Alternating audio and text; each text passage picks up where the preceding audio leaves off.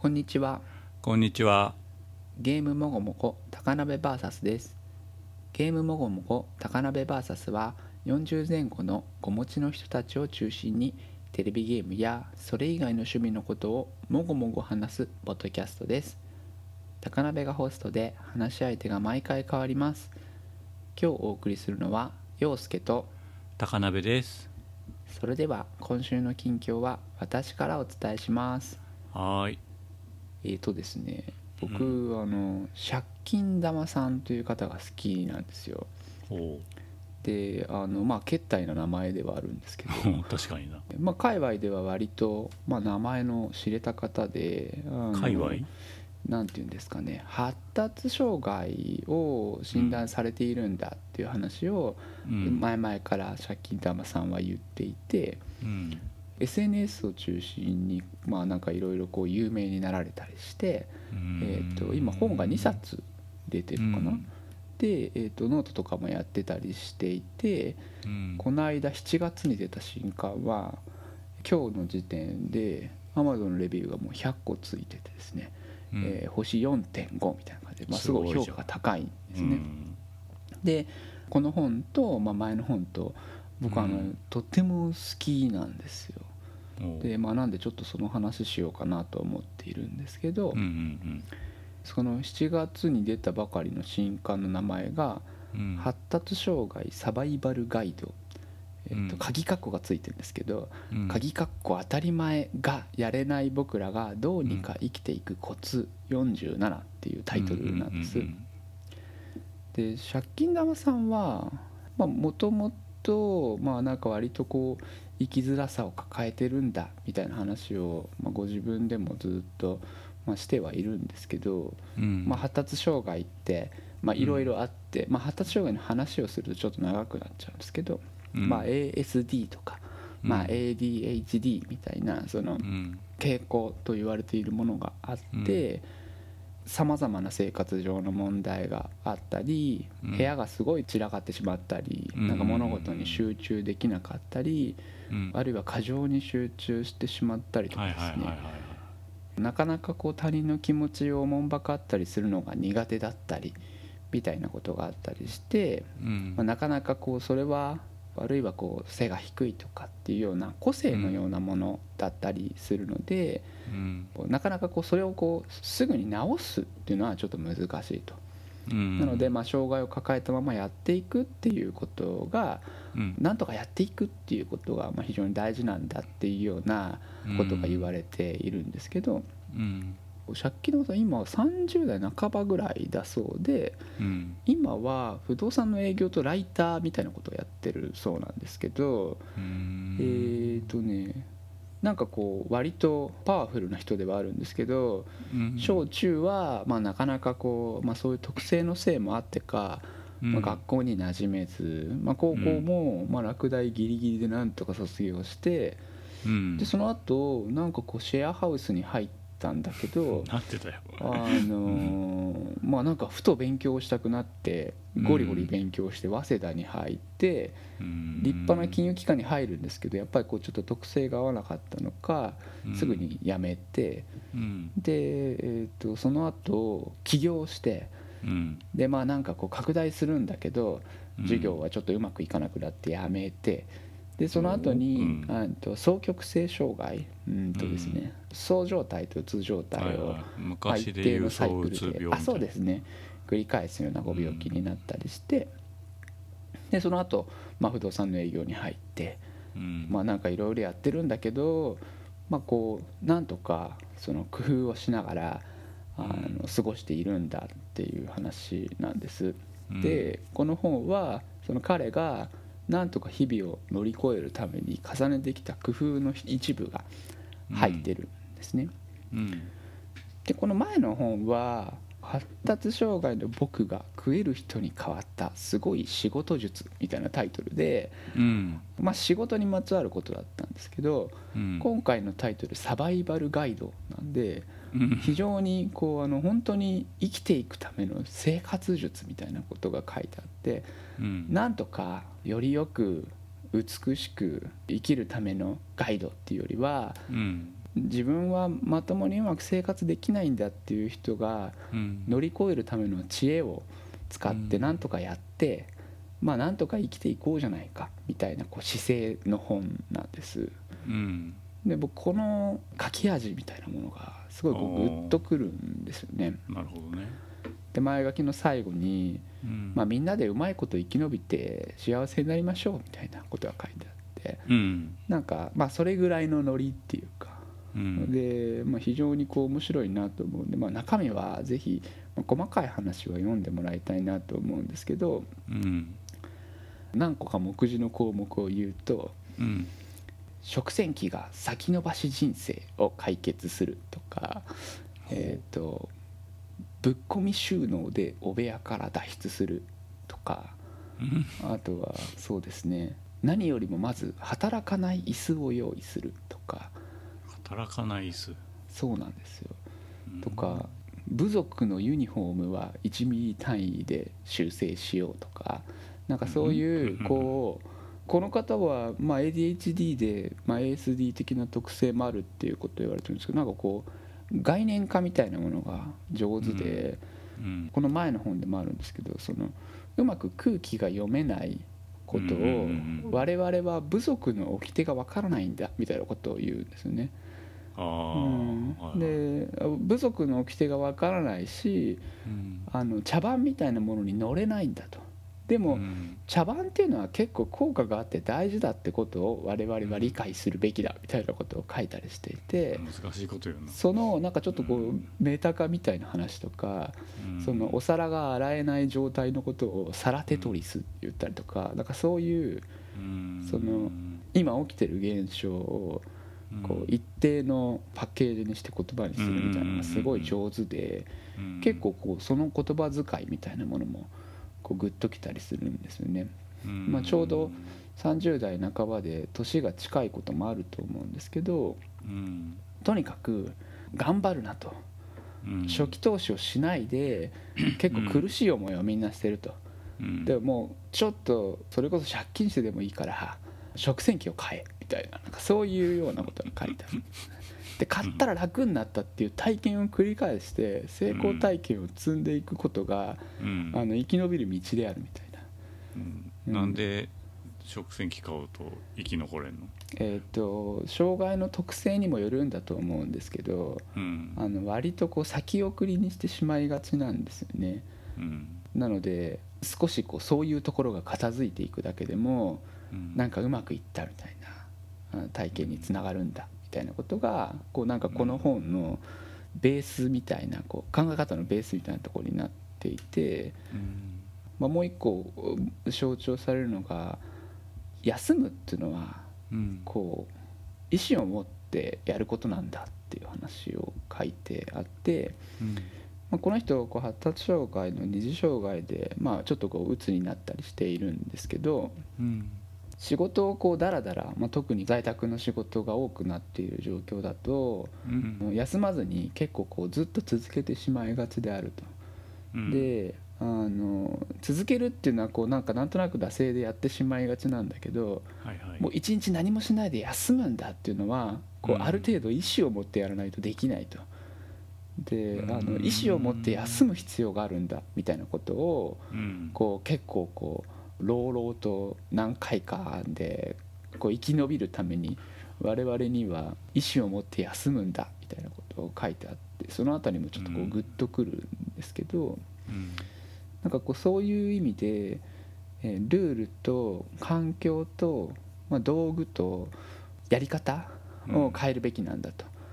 でいろいろうまくいかないとこう感じるあなんか自分が変わらなきゃいけないんだみたいな気持ちを捨てましょうでとにかく、まあ、繰り返しになるんですけど道具と環境とやり方を変えるんだと。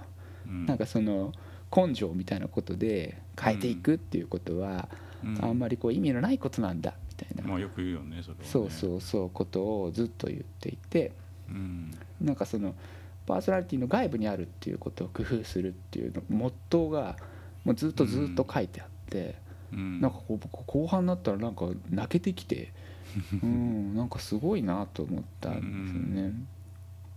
なんかそのすぐに人のせいにしたり自分のせいにしたりするのもなんだけど、まあ、なんかこうこういうこう距離感っていうか向き合い方っていうか、うん。うん、でこの工夫の本がいろいろ工夫が書いてあるんですけど、うん。まあ、この工夫を使ってこう正しく生きるぞみたいなことはやめてほしいと。まあなんか仕方ないから試してみるかぐらいのノリが一番いいんだっていう。なんかこう工夫自身が工夫そのものがあなたになってしまっては恐ろしいみたいな。なんかそういう言い回しもあったりしてうん。なんかこう、まあ、前編通してとっても優しい感じなんですよね。ううん。ん、なので、まあ、なんかこう細かい内容はぜひ読んでもらいたいなと思うんですけど、まあ、この2020年に、まあ、同年代のあるいは、まあ、僕もこう同じようなというと語弊があるかもしれないですけど、まうん。あ、あんまりこうバランスのいいタイプではなくてうん。バランスの悪さっていう意味ですごくこう共通点もあるなと思ってうん。いて。あのあこういう工夫したら僕も楽になるかもなみたいなこう知恵はいっぱいあって、うん。うん、あのとっても良かったなっていう、まあ、なんかそういうお話なんですけど、ほう。うんうんうん、洋介んちは食洗機あんうちは食洗機あります、あるんだはい、あの楽をするためにっていうんで割と使ってはいますね。うん。うんうん食洗機さうち昔から嫁が欲しがってて前の家ではあったんだけど今なくて、今も欲しがってんだけど、うんうんうん。うんまあ、止めてる状態で。ほうほうほうほ でなんでかっていうと、ううん。えっと、一つは、うん。その日本家屋に置けるような、うん。台所の上に置くタイプのやつ、はいはいっていうのははい大体小さめではいはいはい俺が毎日洗い物してんだけど、うんうんうん、とても全部は入りきらないっていうのが一つと、うんうんうん、あと食洗機自体のメンテナンスが工数に入ってないっていうのと、うんうんうん。あと食洗機に入らないやつとかを誰が洗うのか問題っていうのがあって、うんうんうんうん、俺にとってはそうい問題が増えるはいはいはいはいはいはいはい、うん、あの、うんうん、うん、あいいよいいよ。ああそうそう。で、まあ、彼は、まあ、そこら辺ちょっと面白いなと思うのとうん。おそらく、まあ、その一人暮らしみたいなことを想定してるのかもしれないんですけど、うん。あこれの本じゃなかったかな。ちょっと僕どこでいろんなところでこう彼の本を見てるんでもしかすると違う本だったかもしれないんですけどあの、うん。食器を食洗機に最適化させようってはいはいはいもうあの食洗機に入る、ううんん、と四角いお皿を、ね。うん。あの同じお皿をゴリゴリゴリ買いましょうみたいうんなうん。話をしててうん。なんかその楽をするために手を惜しまないみたいなことをうん。していきましょうっていうことをうん。なんかこう言ってはいてなのでなんかそういう工夫がね確かに食洗機そのもの役立てるの難しいなと思ってうちも大きなお皿とかすごい減らしましたねああ、うん。なるほどね。そううちはすげえ皿がバラバラでそれ揃えようよって言ったらわざとバラバラにしてるんだってこの間言われて。ああそうなんだ。これは無理だなって言われうーんビルドインでもそんなにいっぱい入りませんからね。うん。なんかもちろん水道代とかさあと洗い残しとかに関しては効率がいいのは全然知ってんだけど、うんうんうんあのトータルで見た時になんか気にかけなきゃいけないことすげえ増えるなってうん俺の中では思ってて、うんうんまあでもこの何発達障害サバイバルガイドっていう中のメソッドとしてはすごいわかるなと思って聞いてたんだけど。なんかこう一つのことに集中しすぎちゃったりあとなんか複数のものを同時に片付けられないから、うなんか部屋の片付けとかはすごい苦手だみたいな話はよく聞くよね。うんうんそれがなんか一個こうすれば解決するじゃんっていう指針が明示されるだけでもありがたいかったりするんだろうなと思うし、うんそこで成功体験を積むとなお良いっていうのはなるほどなとは思ったうんね。そうなんですよね。なんかこう効率的にこうするといいぞみたいな話がうん。そうお皿頑張れば20分で洗えるしうん。まあ食洗機ね。ちょうど20分まあ食洗機でまあ1時間かかるんでしょみたいなことを考えるとあれなんだけどいやもう楽なんですよっつって、まあ、楽していきましょうよみたいなことで今ある苦労をちょっと削いでいくんだみたいなことをこう繰り返していくと黒の総量が減るから、あのん黒の総量を減らすっていう方向性にこうデザインしていきましょうっていう話でだから僕もなんかちょっと似てるか似てないか分かんないですけどあの服選ぶの僕結構迷ったり苦しかったり 結局同じの着ちゃったりするから、うん。まあ、こう服の枚数をすごい減らしたらかなり気持ちが楽になったりして。ああ種類を減らすパターンもあるよね、うんうんうん。ザッカーバーグとかはいはいはいはい。ジョブズみたいに同じのを週7回着るっていう、うんうんうん。であのちゃんと着てた服をあのアプリでつけてみたんですけどもうほぼほぼ同じ服しか着てないなってことになんか気がついて それつけないと分かんないのかよないのと思ってそういや分かんないんですよね。でも手前から撮ってるだけなんだと思うんですけど。仕事着はある程度なんかこう整ったパターンのやつを着てるってことだよねきっとね。あそうですそうです。でまあこう私服で出なきゃいけないプログラムの時はこれとか、はいはいはい。まあそれはしょうがないよね。よそ行きがパターンがいくつかしかないのはもう、そうで職場に行く時はまあこれかこれだなみたいななんかパターンが決まってて、うん。あなんかこんなもんでいいんだと思って。もう逆にスーツにしちゃえばもああそうですね。うもうそれも手かなと。40過ぎて。うん。いいんじゃない？かっこいいんじゃない？逆に。うん、あそうそう。なんかこう彼も借金玉さんもちょっと面白いなと思ったのは、まあ、不動産の営業っていう仕事で、うん。まあ、時計を結構見る社会的地位の一つとしてあのうん。時計っていうものがまあなんかこう、一つの印になる場面があるんだっていう話で、営業とかそうだろうね、そうそう。なのでそういう中で、うん。まああのそこのうところから逃れるためにもうアップルウォッチがいいですよって、アップルウォッチはもうそういう意味ではもうコスパはすごいいいし、うん。全然そのランキングから逃れられるし、はい、最高ですねって。なんか聞いたことあるその話、うん。同じ同じだったのかなひょっとしたら。へえなるほどと思って、まあうんなんか僕はあんまりそういう文化圏にいないので、うん、感じなかったんですけどああなるほどね。うんと。でもお医者さんとかさ結構いい腕時計してない？ああそうそう。なんかその気にする人は気にするんですよね、あのうん時計新しいカルティエだよみたいなことを、うん。あの気にする同僚とかは言ったりしてるんですけど僕あんま分かんなくて、うん、へえって思うぐらいで、うん、そうなんですよ、うん、うちの社長普段ジーパンにジャージだけど時計はロレックスだよ。何百万かな。あー。あこの間あの大臣になった人がガーミンしてましたけどね。あー。ガーミンはちょっとあガーミンかもって思いますけど。だそういう意味でこうね自分の興味あることでしか興味ないんでしょうけうんうんうんど、うん、なんかねあのいろいろ物をよくなくすからキーファインダーを使って、なんていうんですか、あのうん。探す今 Bluetooth ですかこれあそうそうのタグを使ってやろうとか、はいはい。アップルも出すって言ってるよね。あそうなんですね。噂だけどね。そうそうなんかね、あの面白いなと思うんですよね、こういうこう手間を惜しまず効率化しようみたいなこう考え方自体もちょっと面白いし楽しいなと思うし。うん、ん。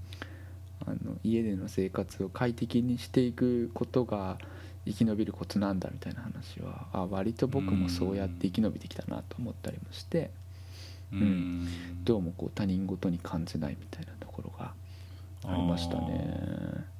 まあ、なんだろうその病名あるなしにかかわらず多かれ少なかれ全員の中にあるよねそういう部分はんんんん。ねそう、うん。もう僕はあのみんながグレーゾーンだと思ってうん。いるので、うんうんうん。まあ傾向の強い弱いはあると思うんですけどね。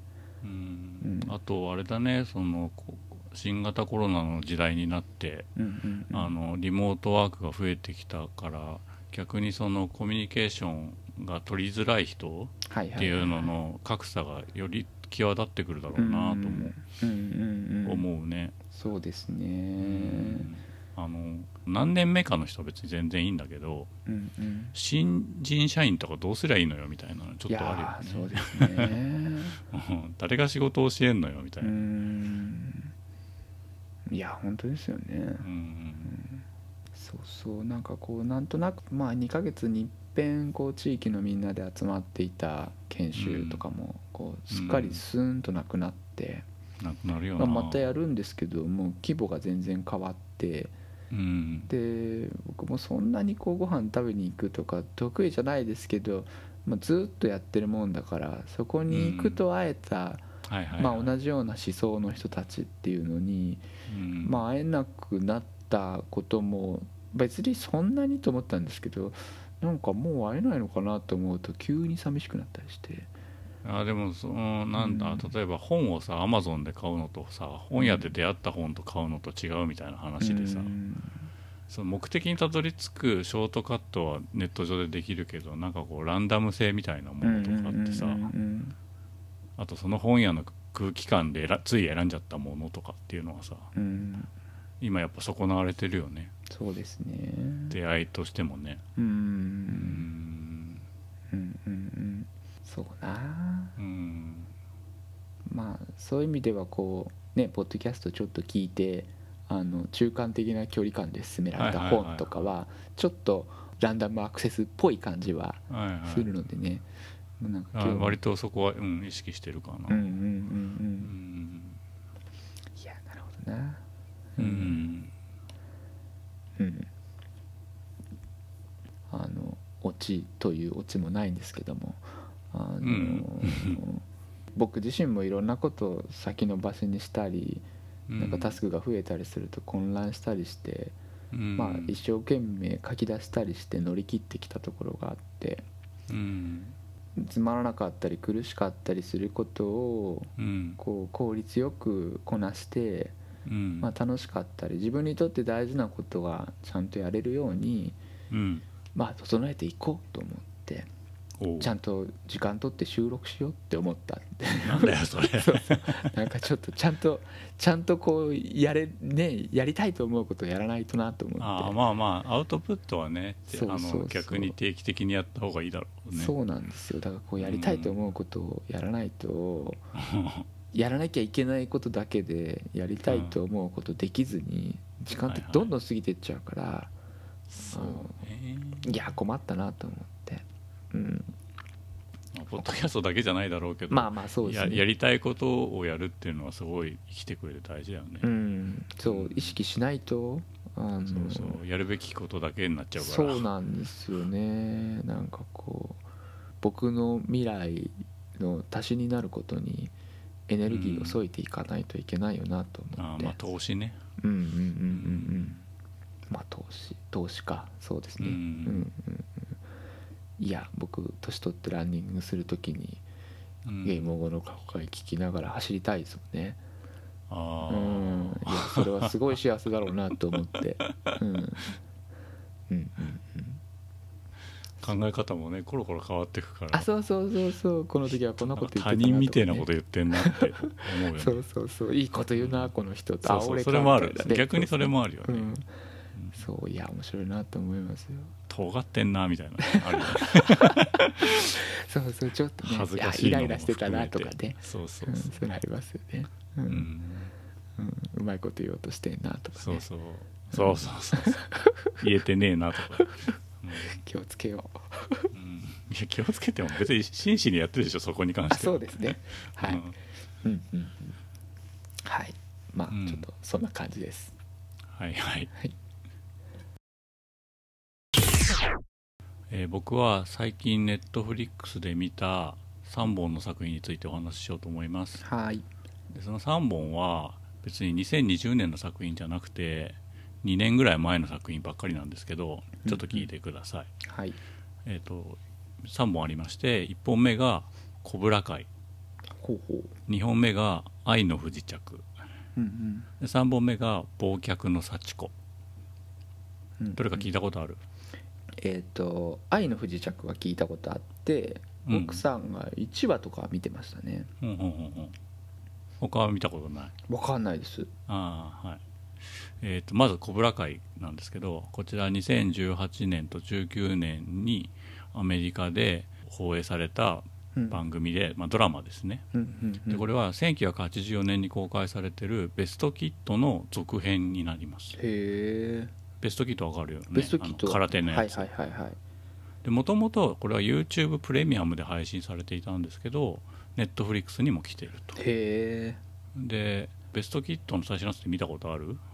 ベストキットはなんとなくこういう話なんだっていうのは分かるんですけど、うん。多分ちゃんと最初から最後まで見てないです。マジか、はい。うん、えっとねなんかちょっとこうのび太くん的な少年がうんうん転校先でいじめにあってうんうん。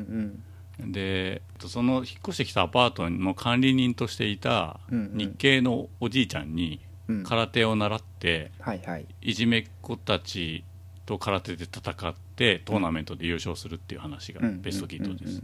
この作品を作った監督はロッキーの監督でもあって、まあ、ロッキーの少年版アジア版みたいなニュアンスもあり、うん。まあ、でも当時すげえ大ヒットしていて、うん僕映画館で女の子と最初に見た映画がベストキットかもしれないへなのでなんかこう青春映画でもあるんだけど、えうんうん。繰り返し見すぎて当時 VHS とかで。はいはいはいはい。なんか自分の青春だったのか映画だったのか区別がつかないぐらいこへうえ 自分の内側に入ってる作品でもあるんだよね、うんうん。でその時の、えっと敵役がコブラ会っていう道場ではあ。そこのリーダーがジョニーっていう金髪のなんかイケてる青年だったんだよね、うんうんまあ、同級生かな。うんうん。うんでコブラ会っていうのが今回のそのドラマのタイトルで、うん。要するに敵側が主人公、はいはいはいはい。で当時のその、えー、と主人公であるダニエルとジョニーっていう2人が34年経ったそのままの姿で出てきて時系列的にも34年経ってるって話になって。でベストキットって4まであるんだけど、うんまあ、1だけ見てればもう完全に続編な感じになってて。でただ押村区はあの、えっと、宮城さんっていうその日系のおじいさんはもう亡くなってしまっていたので、うんうんうん。あの亡くなっちゃいましたっていう世界線の話なんだけどうんうん。でもやっぱり当時の2人が出てくるもんだからそれだけで盛り上がるしうん。あとね愛くるしい感じの主人公なんかこうなよっとしたや優しい感じの主人公だったダニエル少年がうんうん。同じ町で車のディーラーになってるんだよね。その町一番の。ううん。要するにイケてる感じうんっていうのかな、ん。で逆にジョニーはなんかあの空手大会で負けて以来悪いこと続きでなんか奥さんとも別居してて子供も離れて暮らしててみたいな感じで、うんうんでなんか電気工事の仕事とかしてんだけどそこもクビになってみたいな感じで、うん。なんかすごい底辺から話が始まるの。うんうんうんでこれ今シーズン2まであって全部でどれぐらいあるのかな？20話ぐらいあるのかな、うんうん。シーズン3も今作ってるらしいんだけどさ。でまあ空手の映画だったから2人が対決するのかなと思ってシーズン1見てたらうん。全然対決しないんだ。うん。だけどそれぞれに子供とかがいたりとかしてうんうん。で子供もダニエルの子供ジョニーの子供がそれぞれお互いの弟子になって入れ替わって戦ったりとかうなんかね入れ替わってじゃないな。ダニエルは娘がいるのよ。ほうほ娘がいるんだけど娘はもうあの子供の頃は空手のレッスン一緒にやってくれたんだけど、うんうんもうあの思春期だからやってくんないみたいな、ううんうん。でジョニーの息子は、えっと、ジョニーのことを嫌ってるんだけど、うん。うんそれを見返すためにわざとダニエルの弟子になってやれみたいな感じではあ入ってみたりとはあかしてで、えっと、ジョニーのところには昔のダニエルにそっくりな感じのどっかから来た移民の子供みたいなのが弟子になったりとかして、うんなんかねこうストーリーが何回もこう反転するっていうか、んんあの時のあの逆バージョンじゃんみたいなうん。感じになってたりするんだようんうね。んででダニエルはダニエルでなんか宮城さんに教わったことをどんどんトレースさせようとするんだけどなんかそれがまたうまくはまんなかったりとか、うんうんうん。あとジョニーはジョニーであのコブラ会ってあの悪の軍団だからうん。あの先手必勝みたいなあと、情け無用みたいなそういう感じの教訓なんだよね。うんうんで今で言うとブラック企業的な感じうなんの。はいはいはいでそこに対してあの現代っ子の弟子たちが、うん。なんかポリコレ的によろしくないみたいなことをすげえ突っ込んできたりとか するのもすげえ面白かったりとかして、うんうんうん。でなんか制作陣に今回そのダニエルとジョニーも入ってるしあとウィル・スミスも入ってるんだよね。であのベストキットってリメイク版があってそれは、うん。あのウィル・スミスの息子が少年役をやってんだよね。ほうほうほうほう。うん、なんかそれの関係もあるのかなとも思ったんだけど、うんうんまあでもそのダニエル青年も少年も青年もそうだけど、うん。あのベストキッド以外で俺は全然見たことないので、うんうんなんか34年経ってまた同じ役で返り咲くってすげえ面白いなと思うし、んうんうん。あとなんか当時はすごいこうイケてる感じのあの金髪の不良少年だったジョニーがうん。味のあるくたびれたおっさんになってるうんうん哀愁があるのねすごいそれが、うんうんうん。それもすごい面白くてなんか負け組が頑張ってるみたいな感じとかもすごい面白くて、うんうん80年代の映画の続きなんだけどちゃんと現代になってるしうんうんノリはちゃんと残ってるしみたいなところもすごい良くて。うんうんでシーズン2になってもなんかどんどんどんどん話が曲がってってでもなんかこう20話通して見るとちゃんとあの対立するコブラ会とダニエルのそのうん。宮城道っていうチームがうんうん。戦う話にちゃんと収まっていくっていう流れもすごい面白くて。映画の方もネットフリックスで見れるので、うんあの映画の1だけ見てそれをすぐ続きを見てたらつながる話なんでうんうん。あれそれこそあのなんだっけ、えっとターミネーター」の1と2見てこの間の、ニューフェイト」を見るみたいな。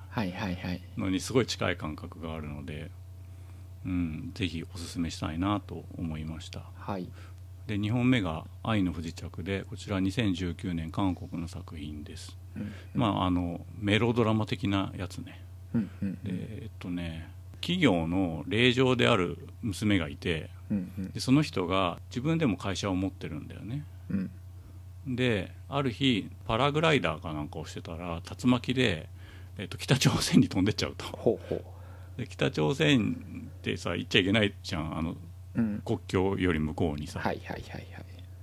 だけど初めに見つかったのが軍隊の人に見つかっちゃったのね、うんうん軍隊の隊長に見つかったの、うん。ですげえイケメンなんだけど。うんうんでその2人が、まあ、なんやかんやあって恋をする話なんですけど、うんうん1話がね70分から90分ぐらいあるってすげえ長い。うんうんうんうん。上に16話とかあんのかな。で俺まだ半分ぐらいしか見てないんですけど、はいはいはい。なんかねその軍隊の隊長がすごいこうん。う、まあ、北朝鮮っていうのもあっておぼこいっていうか恋に対しておぼこいっていうか。うんうん。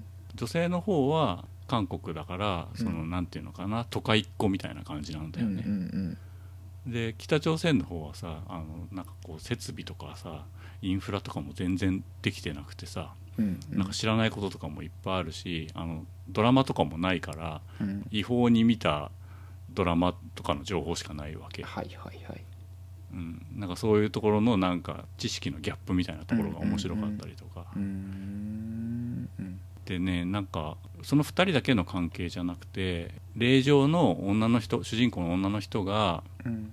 お父さんの会社を次に継ぐことになった日かなんかにその竜巻で飛ばされちゃうんだよね。はいはいはいはい。で他にもその継ぐ権利がああった兄弟みたいのがいてうん。でその令嬢がいなくなっちゃったもんだから、うんうんうん。あの安否は気遣ってんだけどうん。帰ってこなきゃいいのにって思ってたりもするんだよね。はいはいはいはいで、えっと恋してる軍隊の隊長には許嫁がいたりとかしてあ そこもなんかこううん三角関係みたいになるしあと、えっと、全然別筋であうん。韓国で作業を働いたからき北朝鮮に身を潜めてる韓国から来たやつっていうのがいてほうほうでそいつは実はその令嬢と一回お見合いをしていてうん。こっぴどく振られてるんだけど、うん。まだちょっと思いが残ってるみたいなやつが出てきて。あーでその許嫁と詐欺師と隊長と令嬢がなんか四角関係みたいになってくうんうんるみたいうん。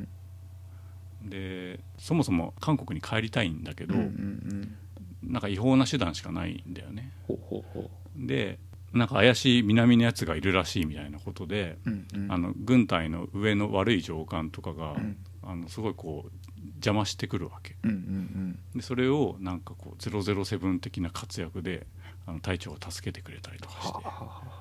で毎週毎週毎週っていうか毎話毎話少女漫画かよみたいな感じのやり取りが見てて楽しくてさ。うんうん。でねなんか知ってる人も出てきてあのパラサイトに出てきたお母さん役の人が出てきたりとうんか あとあの韓国人なんで日本人にもすごい顔が似てて、うんその悪い上官とかは顔が岡村康之にすげえ似てるし、へあとなんか盗聴を仕事にしてるやつはなんかピース綾部みたいな顔してるし、うん、なんか面白かった、うんうんうん。で北朝鮮ギャグというか韓国ギャグみたいのもあって、うんうん。なんかこうなんかクイズをやって、うん。商品をあげますみたいな。うんうん。で商品は、えー、と即時に与えられるものと、うん。あと先送りになるけどもっと豪華なもの2つが選べますっていうんだけどその先送りになるっていうのの条件がうん。南北統一したらっていう、うん、ギャグがあって、へえうんしねえじゃんみたいなさ、うんうんうんうん。そういうツッコミなんですけど、うん、でなんかその軍隊の隊長には4人の4人かな？4人か5人の部下がいるんだけどそいつらがもうみんなバカで、あのはあ男子中学生みたいな感じなのね。へそれもね見ててすごい可愛らしいしね。出てくる人みんながあのバカで可愛らしい、そんな感じです。で3本目が「えー、と忘却の幸子」っつってこ,、はいはい。これは2018年日本で地上波でもやってたドラマです。ほいほい。で、えっとこれ漫画が原作でうんうん。で高畑充希が主人公でうんうん。結婚式の当日にうん。夫に逃げられたうん。幸子さんがその夫を忘れるために美味しいものを食べるっていう話なんですけどはははは漫画とカラーは全然違うんだよね、漫画はもっとなんか幸子さんはすごい背が高くてスラッとしてるんだけど、うん。高畑充希はすごい背がちっちゃくて、うん。でえっとドタバタしてる感じな,、うん。んだよね。うんうん。で高畑充希がやる役ってさ大体さこう空気が読めなくてさうん。ちょっとつ盲信型みたいな役をやりがちでこれもそのパターンなんだけど、はいはい。でもそれが演出とかにすごいハマっててで編集部の人なんだよね。高畑充希が。で上司が吹越充であの人が上司役やるのすげえ好きだなと思って。で逃げ出した旦那さんが、えっと早乙女太一がやってんだけど、うんうん。早乙女太一って何の人かな？歌舞伎ではないと思うけどなんなんて言うんだろう。大衆演劇って書いてあるね。うんなんかちょっとビジュアル系みたいな顔した人うなんだけど、でこの人がなんか爽やかに回想シーンとかに現れたりあるいは、えっと幸子が旅した先にちょっとだけすれ違ったりとかするんね。へえ。でなんで逃げ出したのかっていうのは全然わかんない毎回。だけど、えっといつか帰ってくるってことをずっと言い続けてる。あの不思議な不気味さと爽やかさがある変な役をやってるでまあこの3本を紹介したんですけどうん。えっと忘却の幸子は監督が山岸サンタさんっていう方でこの間調べて初めて知ったんだけうど、んうん。この人な他に何をやってるかっていうと星野源の PV の特典 DVD とかの監督やってる方、まあ、あるいは他の人の有名な歌手のあの PV とかも作ってる方なんだけど実は今回マリオ35周年のあの CM もディレクションしてる方で。へえあの CM かわいいですね。そうだよね。何がいいのか分かんないんだけど、うん。その原作もいいし高畑充希もいいし演出も素晴らしいと思ってて、うん。とにかくうん。忘却の幸子がすごい好きなのね俺らへえなんかあの俺今まで2回通しで見てんだけどへえなんかちょっと泣いちゃうぐらい好きなの、へえうん、なのでなんかこの監督の人の作品すごい好きなんだろうなと思って、これからちょっと作品をたどってみようかなと思ってるという話です。うんで、まあ、今回この3本を紹介したんですけどうん。どれもその群像劇であの見る人が神様的な視点で物語を見れると。要するに、えー、と登場人物の中で一番情報を持ってるのが視聴者っていううん。構造を持ってて、まあ、優れた群像劇だなって思ったんだよね。うんうんで、まあ、特に韓国の映画とかドラマがそうなんだけどあの登場人物は見てる人よりちょっとバカに設定してあるっていうか。はあはあはあはあはあ。でなんでだろうなって思ったんだけど、ん。まあ、一つはそのドラマとしてその方が作りやすい転がしやすいっていうのが一つあると思うんだけど、なんかこう接待されてるような気持ちになるのかなともちょっと思って。ドラマとか映画が仮にサービス業だとするんであれば、うん。なんかそれって結構おおもてなしってことなのかもって思って、うんなんかそういう観点でもう一回ドラマとか見直してみるといいかもなって思ったし、うんなんか自分がお話作る時もちょっと意識してみようと思った次第であります。うんうんうんうんうんうんへえどの作品もそうだったね本当、みんななんかちょっと過剰にバカっていうか一つのことにバカっていうか。うんうんでそのなんつうのエゴのぶつかり合いみたいなのがドラマにちゃんとなってるっていうか、うんうんうんうん。うんなるほどな。うん。うん。なんかこう群像劇っていう話もそうだなと思ったんですけどその2本目までは、うん。あのそのコブラ会の話とうん「えー、と愛の不時着は」うん。なんかこう違う世界同士の話っていうかなんかその違う世界同士の出会いと衝突みたいなお話で、うん。まあ、あるいは、まあ、忘却の幸子もきっとそのねあのななんだかよくわからない旦那と自分っていう話うん。なのかなとは思ったんですけど、うん。その異質なものとすれ違ったり近づいたりするっていううん面白みみたいなのはうん。あるのかなと思いながら聞いてたんですけどその少しバカっていう話をもうちょっと聞きたいですね。うん、なんだろう。ななんだろうな。分かりやすさってなんかディフォルメされてるみたいなことなんでしょうか、それもあると思うね、なんだろうなうまく言えねえんだよな。でも韓国のドラマとか特にあのポン・ジュノ監督の、まあ、俺が大好きなグエムルとか見ても、うんうん。まあ出てくるやつバカばっかりだしあと、うん主人公級のキャラにうん。なんかちょっとその何今日言ったようなうん。ADHD ちょっとデコボコした感じがある、ねとかもあるっていうか、あの劇中でもあのちょっとバカだなって思われてるみたいな、うんうんうんうん昔で言うとなんか知恵遅れ感みたいなこう風に思われてるあうん。あのが出出てきて物語をすごいドライブさせるんだうんうん。よね。うん。うん。うん。うん。うん。なるほど。うだそれが分かんなかったんだけど。うん。うん。うん。だけどなんか相対的にお客さんがこう持ち上げられてんのかなっていう気持ちを最近持ったんだよね。なるほど。うんうーん。だからねなんか主人公に共感するだけの物語には全然なってないのどの3本も。うんこの時はこの人の気持ちが分かるなとかそういう感じにうん、できてるっていうか。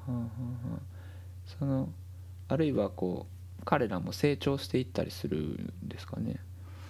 成長成長しないんだよね。うーん成長か。あその最初はあんまりこうなんだろうな突飛な行動をとったりあんまりこう賢く見えなかったりする人がこういろんなことの中でこう洞察が深まっていくっていうことでもないんでね。洞察は深まっていくし、うん。あと変化はするみんな、はいはいはいはい変身していくけど、うんそれがうん必ずしも成長ではないね、なるほどなるほど。むしろ成長じゃないことの方が多いかな。なるほど。うーん。うまあなんだろう。愛の不時着とかは恋愛ドラマだから恋愛が深まっていくみたいのはそのうんうんうん。ね良くなっていくっていうふうにも言い換えることはできるかもしれないけど。まあでもなんつうのキャラとしてはどんどん壊れていくっていうか。うん求めてたベクトルとは違う方向に行くっていう話が多いよね。なるほどなるほど、うん、そうですね。コブラ会だって、まあ、ある種、うん。こう立派な試合を迎えるみたいなことが一つのこううん。うんとかうんと美しい形なさやかこうそれが試合かどうか分かんないですけどその、うん。あの2つの団体が対立する綺麗に対立するってことがこう一つの物語のなんか外堀の方から埋まっていくんだよね、うんうんうん。全然2人は戦う気が最初はないんだけど、うんうんうん。なんかちょっとずつ嫌なことがお互いに起きて、うんあの戦う理由を仕立て上げられていくっていうか、なんで俺の息子がお前の道場で習ってんだよみたいなのとかさ、うんそのドラマの作り方がまあ80年代みたいなそんなシンプルなのじゃやっていけないっていうのは一つあると思うんだけど、うんうん。すごいやっぱ進化してんだなってはいはいはいはいはい。う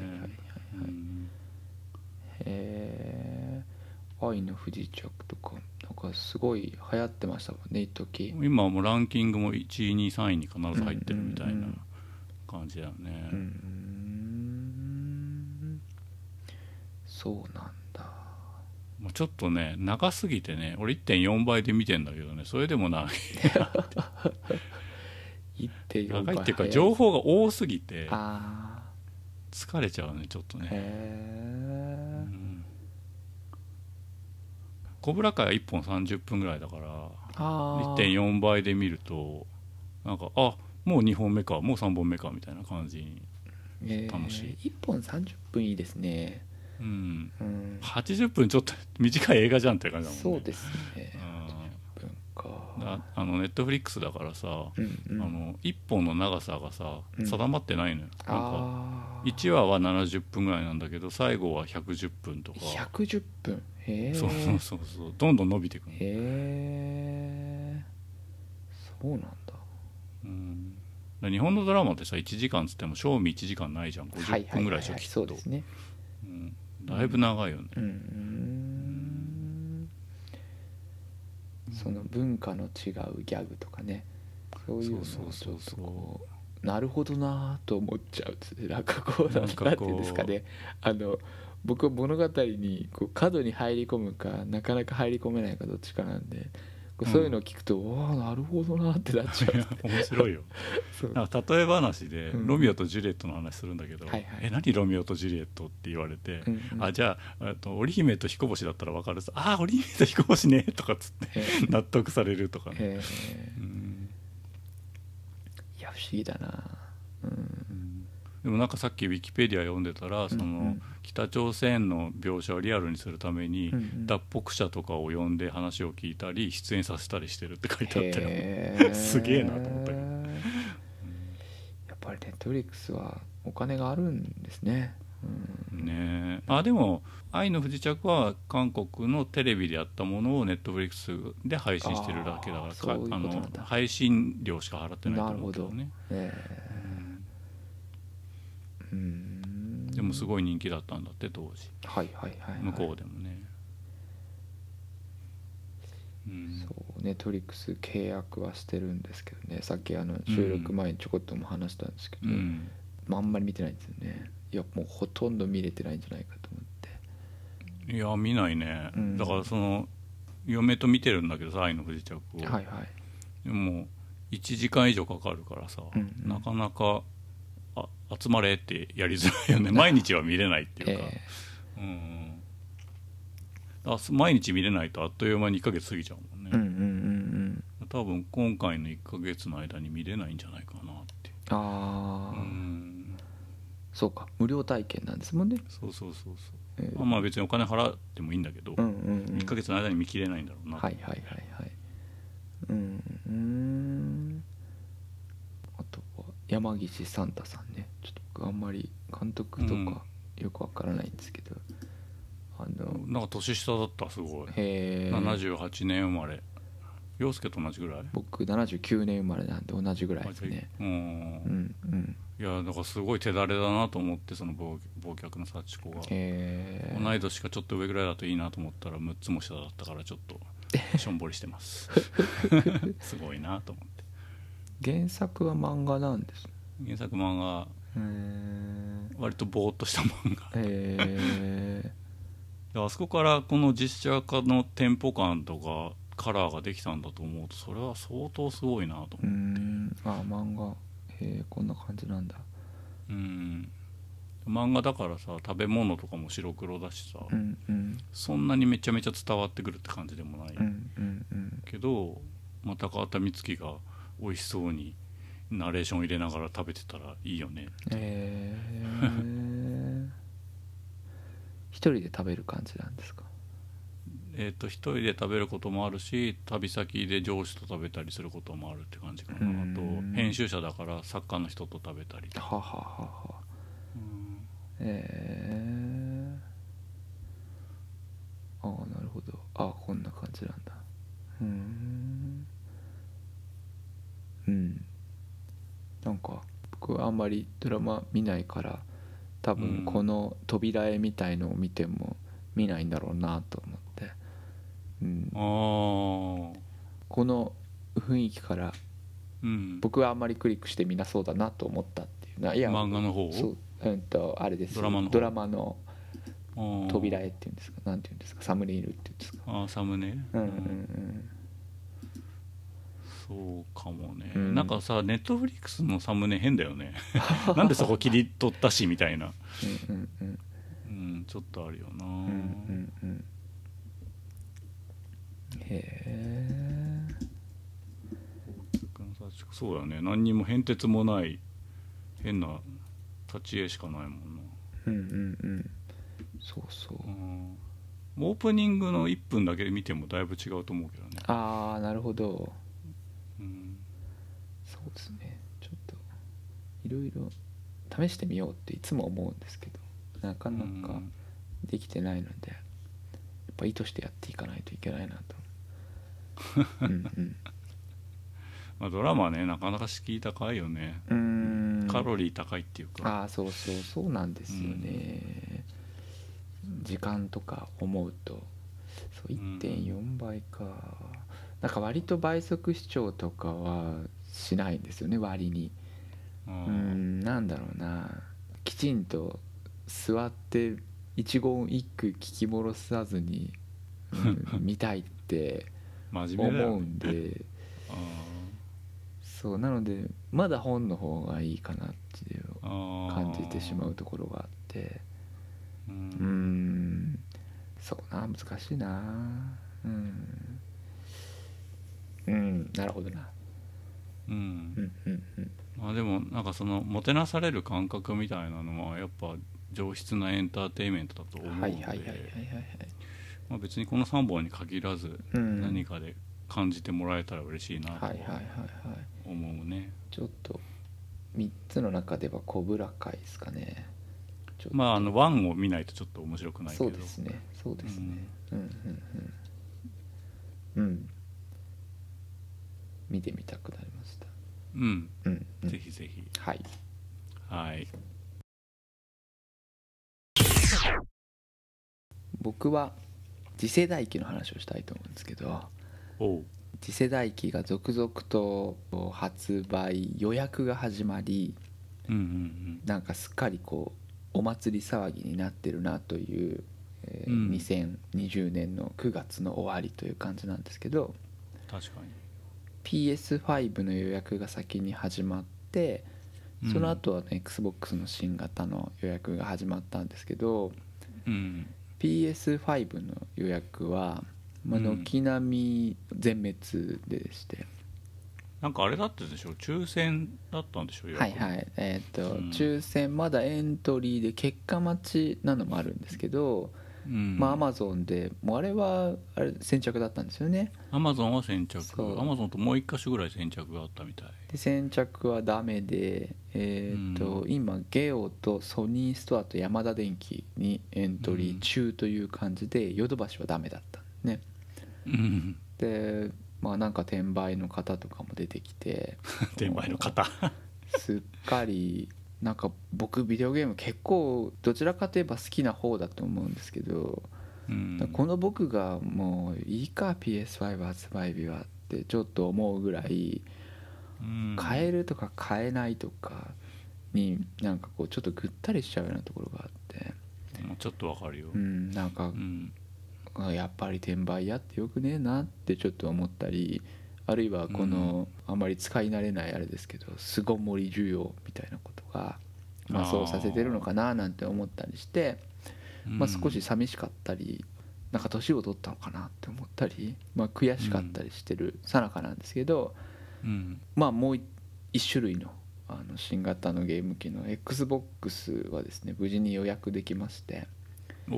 XBOX シリーズ X と、まあ、XBOX シリーズ S の2つを予約したっていう。まあなんかそういう話ないよなんですけどあの XBOX は、うん。あのうん。なんかあんまりやっぱりこう普及してないせいか、皆さんがそれぞれの世代の機種の名前をあんまり覚えてらっしゃらないんですね、うん、俺でもギリだもん。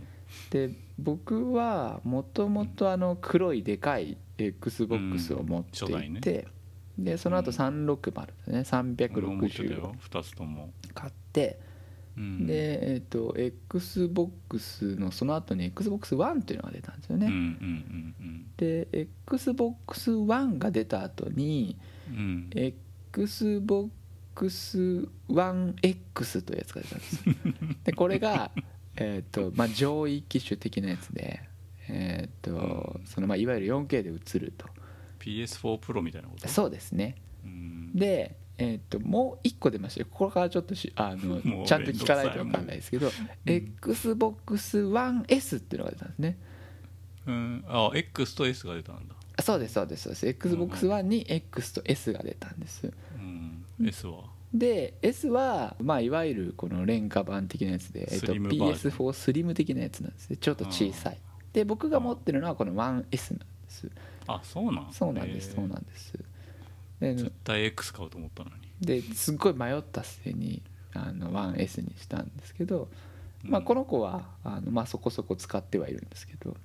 へで今回出たのが、えーとうん。XBOX シリーズ X と XBOX シリーズ S なんですね、なんでもうこの辺りかなりややこしくて XBOX1X と XBOX シリーズ X はえ結構区別がつきづらいようで、使わない。略した書い略して書いたら同じになりそうだもんね。えっと SX と SS なのかちょっとこの辺りの略称とかどうすんだろうなと思ってるんですけどうーんどうなっちゃうんだろうなと思うんですけど、ね、新しい iPad って言われるよりムカつくね。そうそう。でまあちょっと余談なんですけどあの XBOX1X がいつもの倍売れてるってことであの間違えて予約してる方がいらっしゃるんじゃないかってあ高い方じゃないか、えー、と高い。古いやつの古いやつのか。高い方ですねあ、ま、新しいのと間間違違えてるえってこと、ね、てその 4K で動くみたいなのが結構書いてあるんでこれかって買われてる方がいらっしゃるんじゃないかっていう説もあってですね。ちょっとこう複雑な気持ちになったりするんですけど。あのまあ僕が一番の決め手はですねあの XBOX ゲームパスというやつだったんですね。うん。でこれあのマイクロソフトのファーストのタイトルっていうんですかそのグループのがうん。発売日に遊べるいわゆるゲームのネットフリックスのサービスなんですね、うん。あの大体100本ぐらいのライブラリがあってで、うん。まあなくなるソフトもあるんですけどあの10月の終わりでなくなっちゃうよとかっていうアナウンスがあったりしてなくなったりするソフトもあるんですけど、まあ、そこそこのゲームが出てると。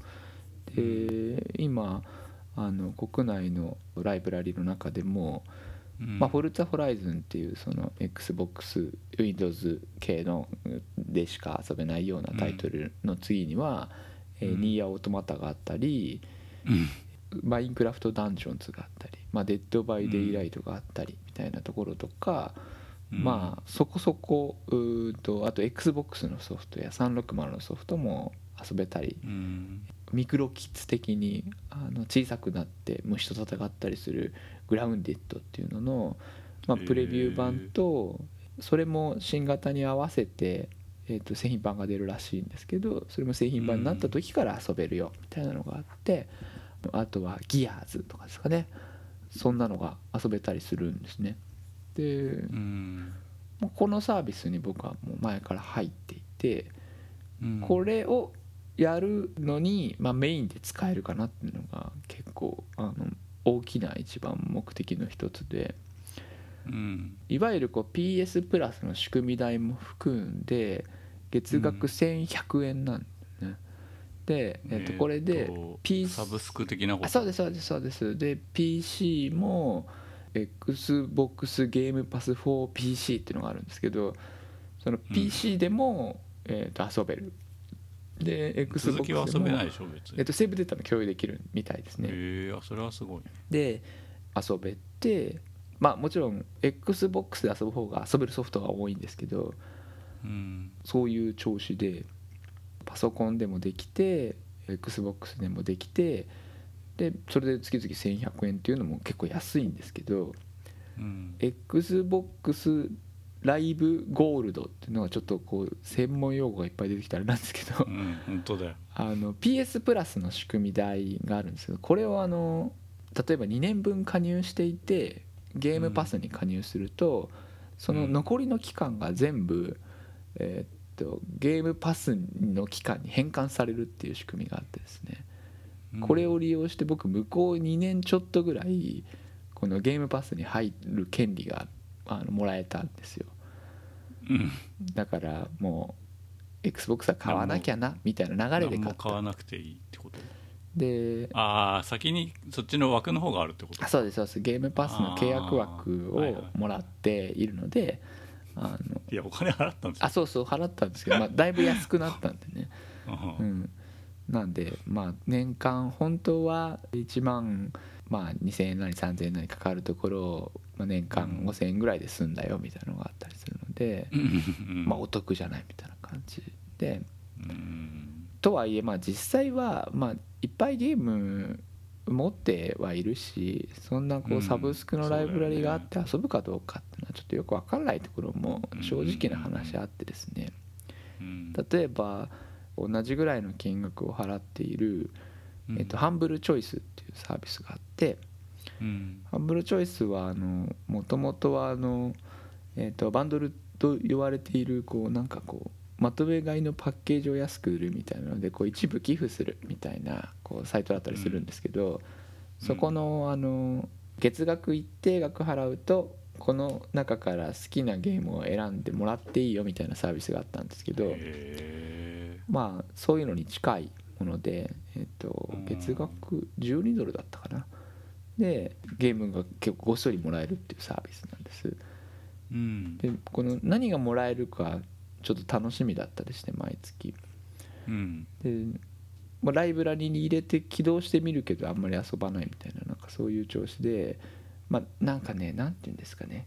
ゲームを手に入れるゲームを楽しんでるみたいなところがあって、うん。なのでまあ XBOX シリーズ S もシリーズ X もどこにどう設置するかわかんないんですけど1台はリビングに置いて1台は僕の部屋に置いてでどこでも、まあ、ゲームができるぞっていうこう体制を整えるっていうのは僕は今すごいこう楽しみの一つででその後どうなるかはちょっと分かんないところもあるんですけど、まあ、例えば妻と一緒に何かやるとかもできるようにはなるんですけど、まあ、やってもらえるかもちょっと分かんないんですけど、はいはい。その超高性能ゲームネットフリックスができるぞっていうこう環境が整ったっなんかもうそれがもうなんかこう強い装備できたみたいな感じで結構ワクワクしてるんですよね。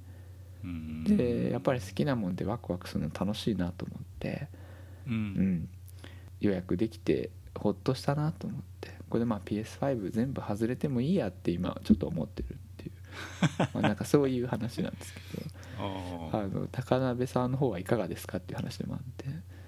あー俺は PS5 欲しいなと思ってて、うん。でも抽選予約は全然ピンとこないので、うんうん。あのお応募してなくて。へでアマゾンチャレンジしたけどやっぱ買えなかったんだよね、うん。カートまで入ったんだけどエラーで出えた買えなくて、で次になんか今年中にあのソニーストアの購入履歴がある人はなんか優先みたいなのがあるって聞いたからそれは一応なんか登録したのかされてないのかよくわかんないけどなんかポチってボタンを押して返事のメールが来てないのでよくわかんないんですけど、で、まあ、それもなんか抽選は抽選らしいから当たんなくてもしょうがないなとは思ってんだけど、うんうん。うんでも聞いた話によると今回プレステ4の発売日よりも多く台数を用意してるって言ってて。へえ。俺プレステ4の時に確か1週間後ぐらいに買ったんだよねあのソフトマップで普通うんうんうん。うんに。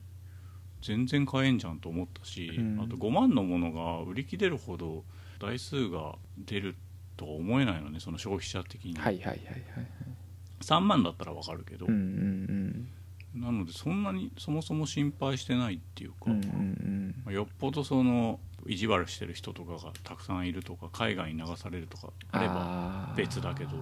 うん。そうか海外からご購入って人もいるのか。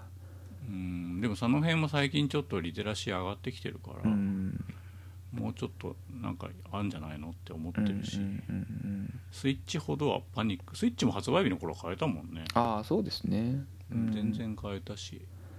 で急いで買わなきゃいけないソフトもそんなまだないだろうから、うんなんつうの半年とかもあの PSVR 時みたいに旬を逃すぐらい待たされなければ、別に普通に買いますわって思ってるのと、あとまずテレビがまだフル HD しかないっていうのと、置き場所がないんですよね、あの PS4 とか PS3 が置いてある棚を外してもあの幅幅っていうか高さ今回で言うと、が 1. 点何倍かあるから入んないんだはいはいはいそうするとテレビの横に加湿器みたいに立てとかなきゃいけないのかと思うと、結構げんなりすうんうんるなってうん。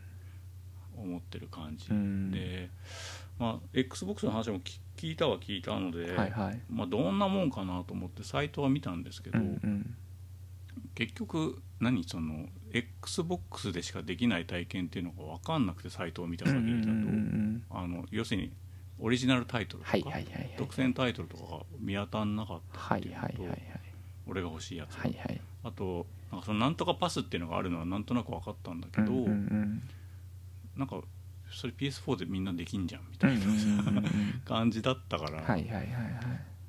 まああのパンツァードラグーンオルタとかができるのはちょっとうん。ありがてえなとは思うけど、もっとやりたいゲーム古いゲームたくさんあったのにそれは入ってなかったんで、はいはいはいはい。まあ、別に高くても安くてもやりたいゲームがなかったらいらないなっていう感じで、うん。360とかはすごい好きでもうずっと使ってたんだけど壊れちゃったんではいはい。だからそれのリプレイス代わりにはなんかそあの互換性が高いっていうからさ、うん。欲しいは欲しいんだけど、はいはいはい。まあ何万も出して買うほどのことでもないかっていう感じではあるかな、はいはいはいはい。うん。うん。それも分かります。うん。今回シリーズ S3 万円になったんですよね。海外よりもちょっと安くなったんですよね。あそうき突然当日に値下がりしたんだそうなんですよ。3000円すごい頑張ったと思ってでもあれはディスクがついてないでしょ？そうなんですそうなんです。だから俺が持ってる360とか XBOX のゲームは使えないんだようんうんうんうん。そうそう。なんか。あとなんかアーケードのゲームとかもやっぱり検索しても出てこなかったんでだから再ダウンロードとかできないんだろうなとあ思って。あ XBOX One でなんかライアーケードで買ったゲーム遊べてるけどなまあないのもあるのかもしれないですけどね、まあ、あの配信してた会社がもうすでにないから、ね、ああなるほど。うん。うん権利上どこが引き継いでるかって話だと思うけど、うんうんううんんそう。まあなんかなんて言うんですかね。まああの時々食べ物に例えてますけどなんかこう、まあ、ビュッフェスタイルでいつでも行けるみたいなのがまあちょっと手元にあると贅沢だなと思ってううん。ん。まあネットフリックス見るよりはこう起動してなんだこれっつってこうやってみたりとかっていうのが、まあ、僕の中にある文化のものなので、はいはい。なるほどこんな感じかっつってあの1話だけ見ようみたいなのがこうできたりするのかなと思うんで、まあ、そういう意味ではこう僕に合ってるサービスなんだろうなとは思うんですね。うん。ん俺も毎日スイッチ起動してゲームやらなくてもストアは一通り全部眺める、はいはいはいすごいわかそれとります。似てるでしょ、うんうんうん。うんすごい見んですよね。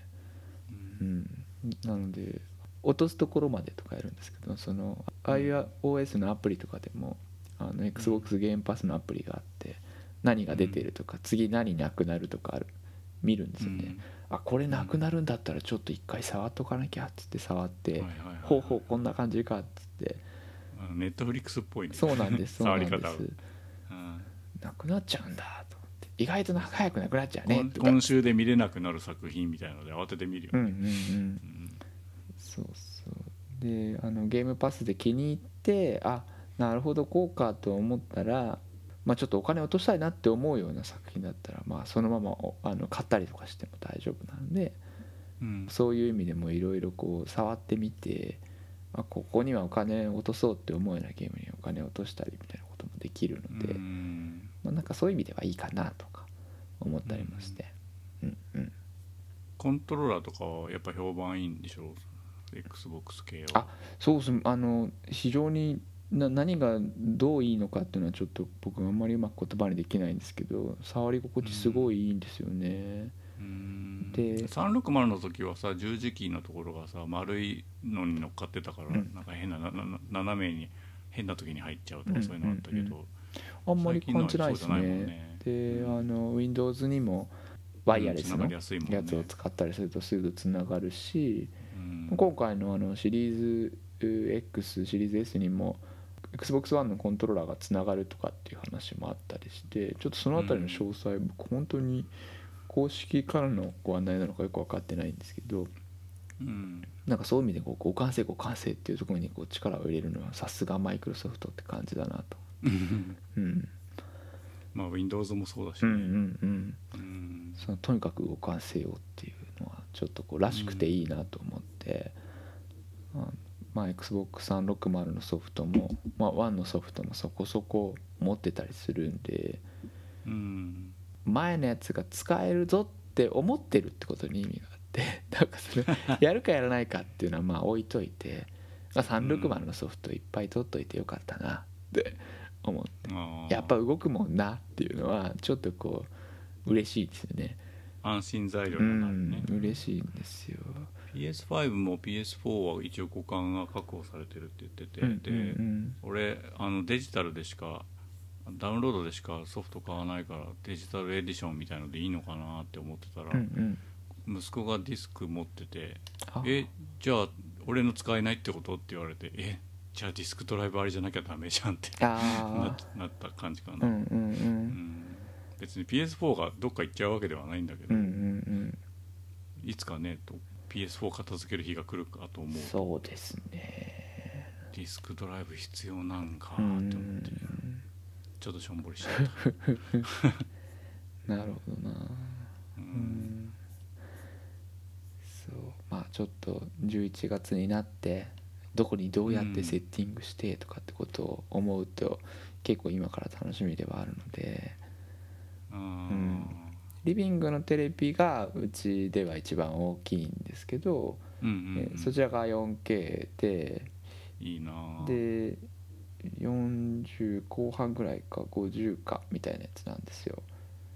であのまあうちの奥さんもテレビが大好きなんで TV ショーが好きなので、まあ、それをまあうん彼女の趣味のものとして買ったんで、うん彼女がお休みになった後だったら僕が使っても大丈夫なんでうんでもそこだとねいつも使えるわけじゃないしと思って32型の 4K のモニターが僕の部屋にあるんですよ。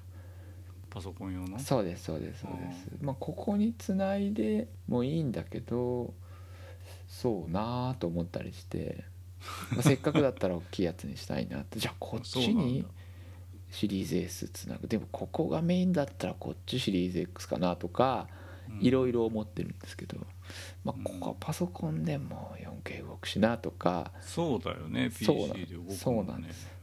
なんかかといってやっぱ XBOX の方がいっぱい遊べるしとか。うーん悩ましいなと思って。あそしたら HDMI の切り替え機を買うかなとか。なんかいろんなことをこう思って、うんパソコンはディスプレイポートでつなぐかとか。なんかいろんなことを考えてちょっとこう配線図を書いてみたりしてこうするといいのかなとかあここにはじゃあゲーミングチェアもあるしね。ってなんかそういうこういかにあの自分なりに快適な部屋にするのかをこう試行錯誤してる時が僕にとってやっぱ一番楽しいなと思って、ううんワクワクしてんなと思って。よかったなと思ってる、うん。ねうん、あれ？あの XBOX の新しいやつははいはい。立てるしかないんだよね。横あにはできない。ちょっとね横向きもできるみたあできんの？いですなんか煙突みたいになっててなんか横向きにして一昔前の MacPro みたいだなって思うはいはいはいはいはいはい。だって排熱の穴が上にびっしり開いてるじゃない？あれ横向きでもいいんか。だからまあ上に空いてるからよ横向きでもいいのかななんつってそうなんです煙突効果で上に抜けるんじゃないの熱く。ああなるほど。あそういう意味でこうあるのかな横置きもちろん横置きも可能って書いてあるんですよね。へえうん、うん、フィル・スペンサーが言ってますね。後期できますっうん。つって、うん。ただなんかマイクロソフトのあの先日の東京ゲームショウのうん。ご様子とかは、まあ、あまり日本っていう市場をすごい大事にやっていこうっていう意欲みたいなものはあんま感じなかったですね。うん、いやまあねそんな、まあ、大事にされると思っちゃいけないんでしょうけどあのうん。ああなるほどこうそうです。ああそうそうだったなと思って、うん、あんまあでもなんか、うん。なんだっけトラック A11S が出るとか言ってたよね。ああそうそうそう。それもゲームパスで遊べるらしいんですけど。あそうなんだ。そうなんです、うん、そうちょっとまあなんていうんですかね、うん、パンチ力はそんな強くないですよね、うん、そうなんだなと思って、うん、まあスイッチでも PS4 でも持ってるしなみたいな。そうね。あ 3DS もあるな。うんうん、うん、ねえ今 XBOX でって言われてもああそうなんだと思いますけど。うん。うん。あと PS5 と XBOX はもちろんハードとして大事なんだけどうん。なんか一昨日ぐらい Amazon がストリーミングサービス始めるああルナでしたっけ？何でしたっけ、うん。うん。言ってたね。はいはいはい。まあどれぐらい現実的なものなのか分かんないけどハードがいらないっていうのは一つアドバンテージとしてあるのかなって、うんうんうん、Google のやつはそんなによろしくないって話ははい噂では聞いはい。はいはいたけどね。月額600円 Amazon ううん。そう Google のやつね満を持してって感じでしたけどそんなに評判良くなかったですよね、うん。どうなるんだろうな Amazon ううん、んこれは。なんかドリームキャストの時もさ最初にチューチューロケット出したりしてたじゃん。なんかその遅延とか関係ないゲームから攻めていかなきゃおかしいのにうん遅延が分かりやすい格闘ゲームとか出してきたから意味わかんねえってはいはいはいはいはい。はいうん。そうですね。ん。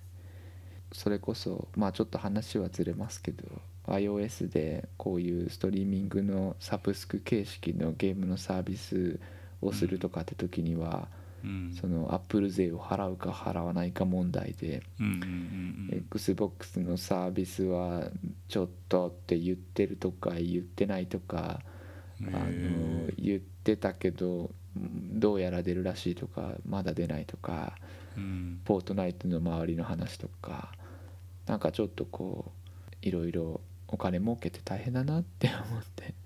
ううんんあの辺りのあのまあフォートナイトのあのアップルを揶揄した PV みたいのはちょっとこう、はいはい。1984うんなんかそうそう。アップルファンはどう思うんだろうと思って、うん、いやお互いお大人げないなって思ってる そう面白がって若者たちはねなんかこういいぞやれやれって思うのかな。いや思わないじゃん。だってフォートナイトのコアユーザーなんて1984知らんし。うんあのいや元ネタは初代マッキントッシュの時だよあれ。流してたの、だ元ネタはこれですよって言うと。うん、いや説明したらもちろんわかるけど。うんうんうんうん。うん。うん。そうそう。なんかちょっとこれは難しいなと思ってなんかそのイメージの戦略とか。うん。いろいろいろ大人が頭を絞った結果ああいう形になるんだと思うとへえと思いますよね。うん。うんうん。うんあのいろんなことの攻略は難しいなと思いながらあの C 型のゲーム機を選ぶっていうのが、うん。まあ、別にアップルに限らずグーグルだってみかじめ料3割取ってるからね。はあはあはあはあはあうーん。その2大 OS がほとんど世界を席巻してるのに3割も取るのはちょっとおかしいんじゃないってはいいう。はいはいはいはいはい選択肢がそもそもないんだから独占禁止法に反するんじゃないのって。いう、まあ理屈は分からなくもないけどうん。でもそれを告発するための手段とか表現方法があれっていうのはあんまかっこよくないなと、だってその市場をゼロから作った人がいるわけだからね、はいはいはいはいはい。そこはリスペクトしないとおかしいよね、うん。ファミコンの時代からそうだし、うんうんうんうんうんその軒先で商売始めてもいいよっていう量でしょ、はいはいはいはいお金お金でしょ、うん。うん。うん。うん。なるほどなるほど。うん。まあその3割が適正かどうかっていうのは慎重にやった方がいいとは思うけどね。はいはいはいはいはいはい。でもリスペクトがないとおかしいなとは思う。うんうんうんうん。うん。うんうん国が関与する問題なんじゃんそこまでいくと。ああスマホ代下げろとかってさ言うじゃん。なるほどな。まあそれはまたそれで。だってインフラだもん。ああそうか。インフラだからか。ううん。ん民間企業に国が介入するのはっていう話もあるんでしょうけどね。うん。いやでもインフラは守ってくんないと困る、うんうんうんううん。ん、質が下がったりしても困るし、はいはいはいはうん。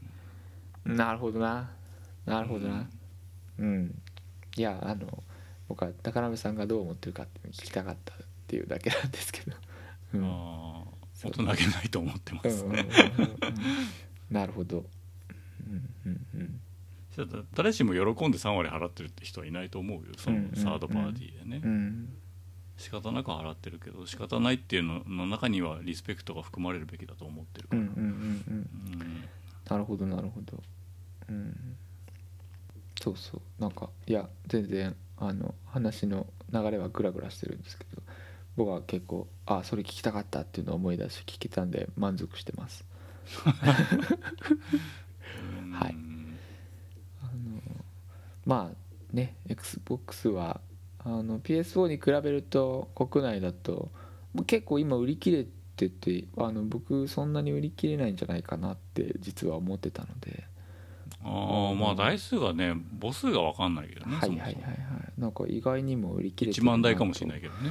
そうですね、まあ、可能性はありますけどね。うん。あのまあ若干 PS5 より手に入りやすいんじゃないかなとも思ってて、あのうん。まあ、ご興味ある人はシリーズ S なら割と安くうん手に入るし、うん。2K っていうんですかえっと、ようん 1440p で動くあんー。ですよね。でそれ 2K って言うんだ。あそうそうそうみたいですよ。うん。HD だよねいわゆる。えっとフル HD の1個上なんですかね、うん。あ1個上なんだはいはい。えフル HD は1920でしょ？あそうか。えっ、と、縦が1080だよね。に 2680×1440 っていうあのが縦が1400ってことか。はいはいはい。これがあのだったらわかるわ。2K ってやつなんですよね。なるほどね。そうそう。で解像度よりもそのいわゆるこう秒画数っていうんですか。1秒間の秒画数を上げるんだってそっちの方がニーズがあるんだっていう話で、まあねそっちにちょっと合ってる 4K 持ってるわけじゃないかうらんね、うん、でそこまで 4K モニターって普及してないからフル HD もそんなに普及してないもんね。あ1300そうなん横が1300いくつのテレビの方が多いもん。へえ。うん。へえ。そうか。うん。フル HD のテレビ使ってる方がマニアックだと思う。あそうですか。へえ。そうなんだ。うん。なんかそういうもんか、うん。だってスイッチもフル HD 出力してないじゃん。ああそうか。そうですね。うんそれはやっぱ底辺に合わせてるからだとう。ん。一番ボリュームゾーンに合わせてるから。なるほど。そそういう性能なんだと思う。そう。だからなんか家にね 4K のモニターが何枚かあってどれに接続しようなんてのはちょっと贅沢の悩みなんですね。下手くすぎると思う、うん。うん。もうで挙句どっちにもつなごうっつってんですからね。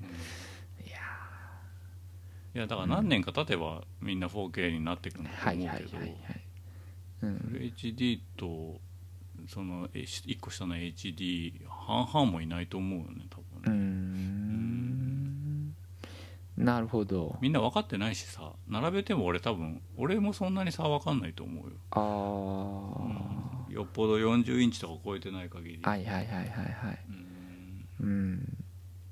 そうっすね。まあそうかもしれないな。うん。うんなるほだど。だからそのスペックでゲーム機買いたいか買いたくないかっていう人は多分相当マニアックだよね。ああ、うん。そうですね。コンテンツじゃなくてう。ーん。うん。そうですね。うん。強いエンジンみたいなものはね結構好きなんですよね。まあ XBOX は特にその傾向はあるうよね、ん。なんかゲームのストアのホームページとか見ても全然多分なんか興味ない人なんだか分かんないと思いますよね。CPU のなんか最強みたいにあ書いそうそうてあるよそうそうなんかこれに惹かれる人が買うんだからまあいや僕は惹かれますけどねっていうなんかそういうね、はいはい。ちょっともうちょっとないのかしらとちょっとだけ思いますけど。うん。いやいやまたちょっとあの届いた時にはね、あのお話ししたいなと思ってるんであのうん。高田さんもぜひまあ興味はないわけじゃないのよ、はい。もちろん、うん、うんうんうん。だコスパ本当いいですけどね。あのパソコンで同じクラスのあのゲームプレイをしようと思うとあの本当にとてもこんな値段じゃ買えないのでどうしたらこんなのが実現できるんだろうと思ってますけど。そうなん一個だけ分かんないのはさ、うん。あの XBOX 買う層とはいはい。PC ゲームやる層はかなりかぶってると思うんだけど、はいはいはい。マイクロソフトはどっちを取りたいのっていう。あのがすごいいつも分かんない。特にここ5年ぐらい。そうですね。あの XBOX ゲームパスもあの 4PC とあの XBOX のパッケージが含まれたアルティメットっていうのがあって、まあそうだからどっちもやる人っていうのが多分彼らにとって理想的なのかなと僕はテレビではゲーム機でやりたくて、はいはいはい。で PC ではあっていうかパソコン上ではパソコンのゲームそうです。だからそのリビングで XBOX を使ってであのまた違う部屋で PC で遊んでくださいみたいな感じなのかなと勝手に思ったりしてるんですけど。スイッチの切り替えみたいなは感じ？いはいはいはい。うんまあパソコンでしか遊べないゲームもあるし、えー XBOX でしまあ、か遊べユーザないゲームもある。ーのエクスペリエンスとしては分かるけどマイクロソフトとしてはそそこを求めてるのかな？そもそもああそうか。そんなことないか。うん。でもそういうのパスを用意してるってことは好きな方で好きな時に遊んでくれってことなんだよねきっと。うんうんうん。うん。うんそうなんですかね。まあなんか PC でゲームする層はこの価格でこの能力を実現するっていうのはとんでもないことだっていうのはちょっとうん。より分かると思うんですけどね。うん。うん。まあそうですね。でもまあスペックだけが魅力じゃないしな。うん。うん。そうですね。まあまうん。あはい。まあ触ってみながら。うん。うん感想を言うっていう感じになるとは思いますけどいずれにせよ。うん。うんうん。うん。はい。はい。そんな感じですかね。はいスー。パーマリオ 3D コレクションについてお話ししようと思います。はい。こちら2020年9月18日に発売しました。6480円プラス税となっております、えースイッチのソフトでして2021年3月31日までの限定商品となっております。開発販売は任天堂と、まあ特色としましては歴代の 3D マリオを3本遊べちゃうよっていうところで、うんうん。え3本がスーパーマリオ64スーパーマリオサンシャインスーパーマリオギャラクシーの3本となっています。うん。えーそれぞれ1996年2002年2007年の発売でしてこの間ツイッターにも書いたんですけど、うん僕の人生の節目と結構重なってると。はいはいはい。96年のマリオ64の時は社会人1年目だった。24歳。うんうん。マリオサンシャインの2002年の時はフリーになった1年目で30歳だほうほうほう。マリオギャラクシーの時は2007年でお父さんになった1年目で35歳だほうほうほすごくねっていう。ううんうん。でこの時全ての作品を発売日近くに買ってちゃんとクリアしています、うんうんうん。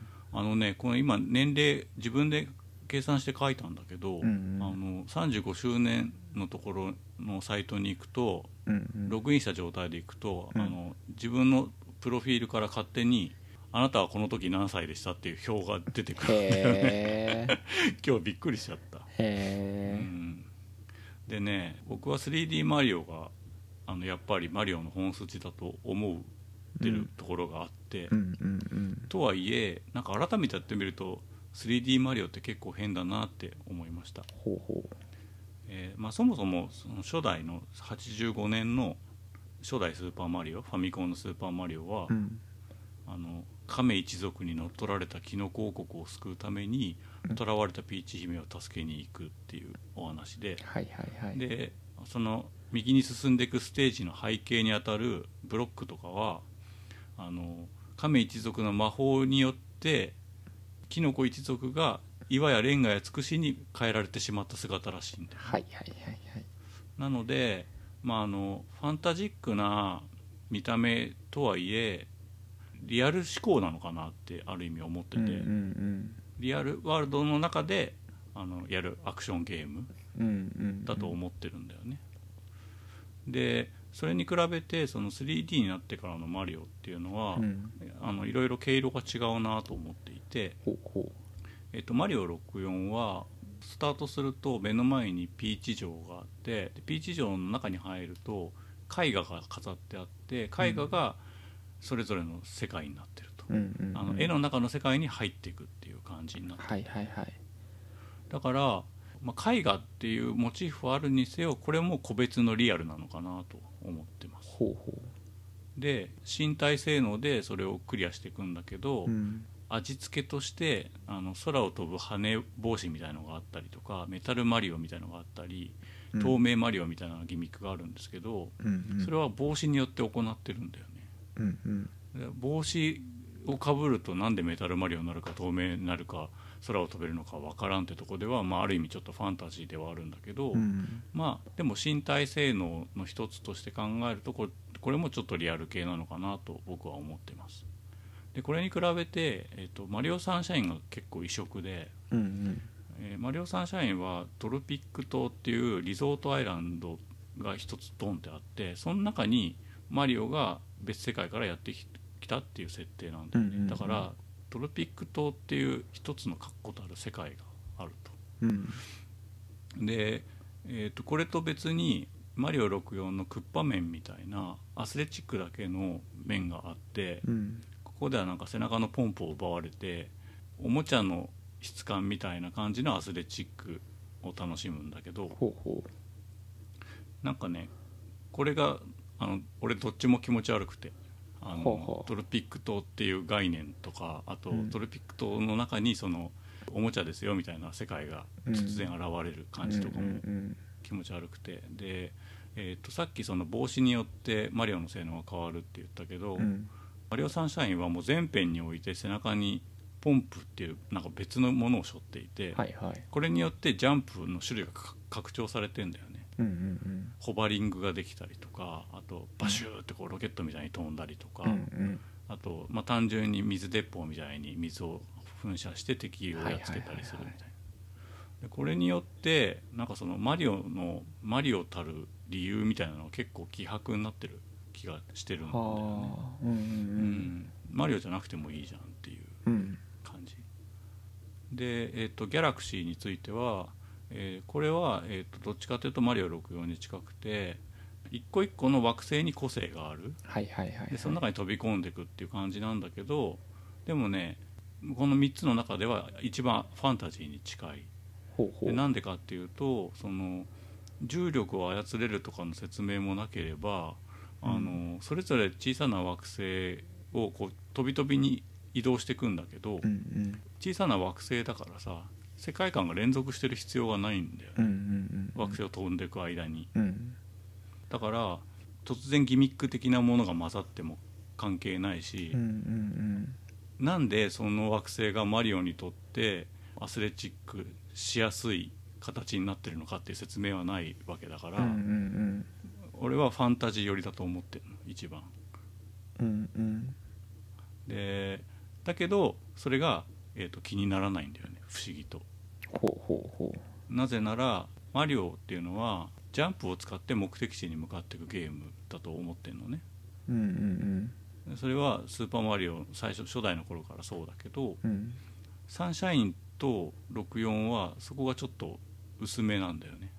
だけどギャラクシーはどっちかっていうとあの横スクロールに近いみたいなこう目的地に向かうゲームになってる、うんうんうん。でいろんなギミックを惑星という単位で挟み込みながら目的地に向かっていくゲームになってる。うんうんうんでそう考えるとこの中で一番異色なのはサンシャインででねオデッセイもねやっぱねサンシャイン系なんだよね、うんうん。あの世界観側に飛び込んでいくっていうスタイル、はいはいはい俺はこれがなんかマリオにすごい相性が良くないなと思ってて、で個人的な好みで言うとマリオ64とギャラクシーが好きだなと、もっと言うとまとまり感的には 3D ランドと 3D ワールドが一番好きっていう感じがしていて。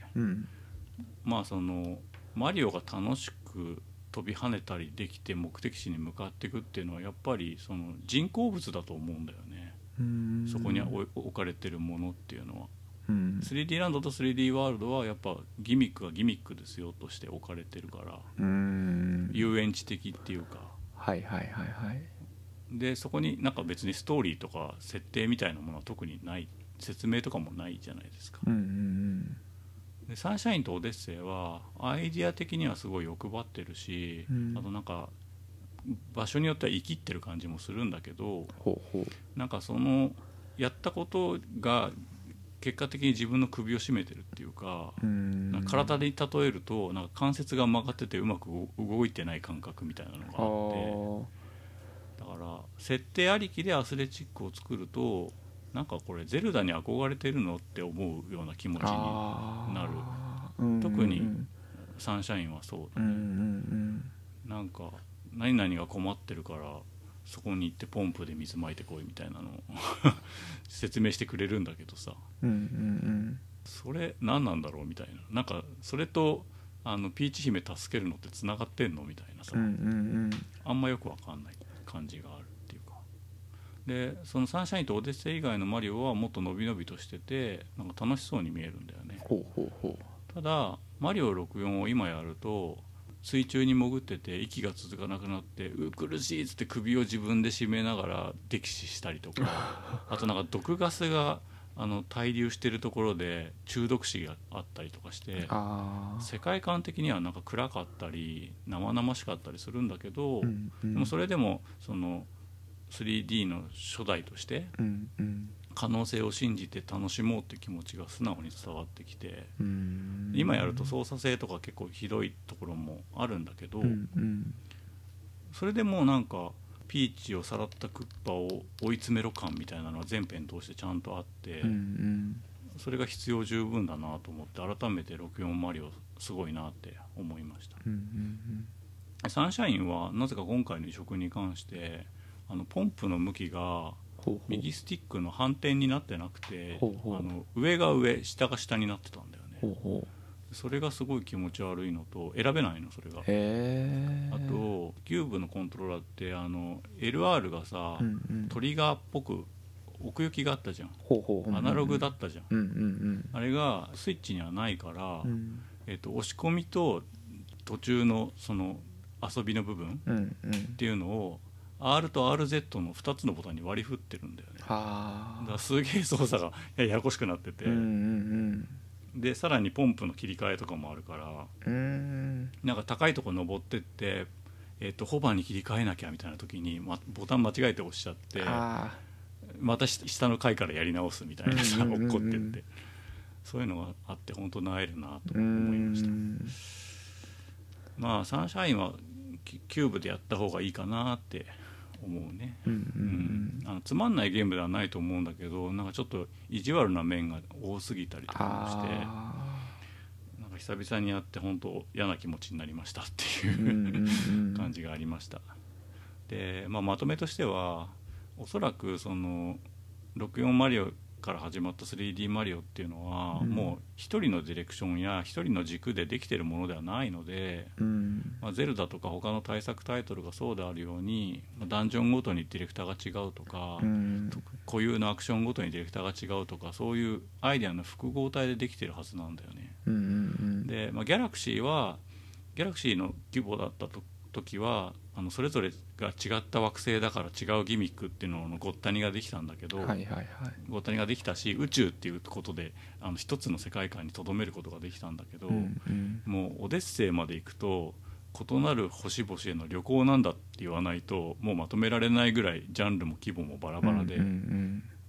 まあ、ある意味しょうがないのかなっていう部分も感じました。うんうん。でまあ、俺は「マリオ64」とか 3D ランドみたいな世界観とか見た目が好きだって言ったけど、しうん。それはシンプルでいいんだけど、うんそれだけを続けてても先細るのは確かに分かるので、はいはい。とはいえ、まあ、シンプル設定で身体性の高いマリオを俺はいつでも期待してるぜって思ったっていう、そんな話でした。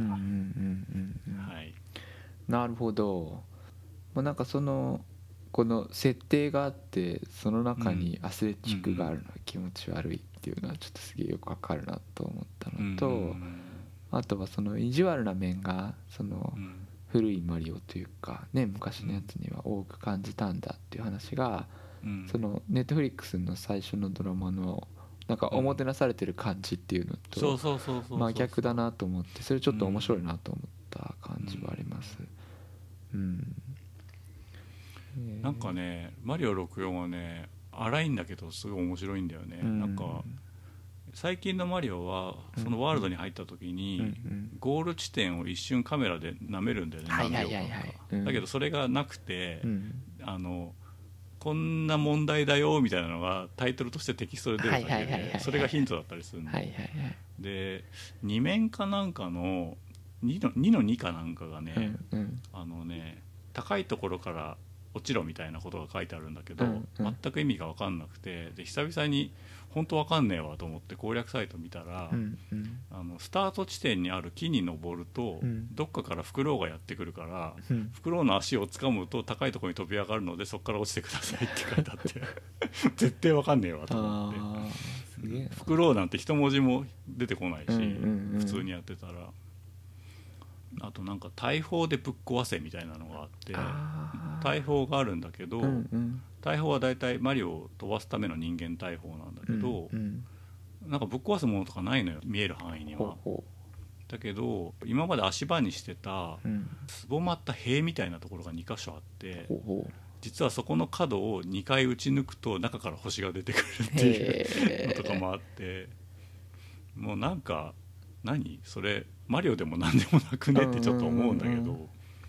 まあでも 3D で打ち抜いたものの中に何かが隠れてるって面白いよねみたいなさ。うんうんなんかそういうワクワク感みたいなのはなんかちょっと伝わってくるなと思って。んうんへなんか、うんマリオ64本当当時好きで第120個のスターを全部集めきったんだけえど。ほう。うんうんで、まあ、操作性も本当きつくて、うんなんか振り返りにすごいこう遊びがあったりとかしてそれでうん。高いところから落ちちゃったりとかするんだけど、うんうんうんうん。なんかそういうのも踏まえた上での調整って思うと、まあ、なかなか面白いというか味わい深い部分もあったりあと一つのクエストが答えが分かってる場合はあのすごい短いんだよね。うんうんうんでそれもなんか死んでトライしてみたいなことにうんギリギリ耐えられる長さだったりするので、はいはいはいはいはい。サンシャインとかは意地悪の上に長いみたいなのがすごい多いから、まあ、それがリッチだっていう捉え方もできるんだけど、うんうん俺はしんどい方が先立ってしまうわと思って、うん。えー今そのゲームの進行はなんかツイッターちょこっと見たいはい。交互にやってるんだっていうえっとねそうそうそう。5つスター集めるごとに他のタイトルに行っていいっていう縛りにしてて、はいはいはいはい。64が今31個、はいはい。サンシャインが25個、うん。ギャラクシーが20個ぐらいだったかな、はいはいはい。うん、えー。もう中盤に入ってきて、うんうん。だいぶしんどいところ、うん。えー。そう僕自身は実はあんまり64やってなくて。うん。でサンシャインはやっては難しいと思ってやめて、うん。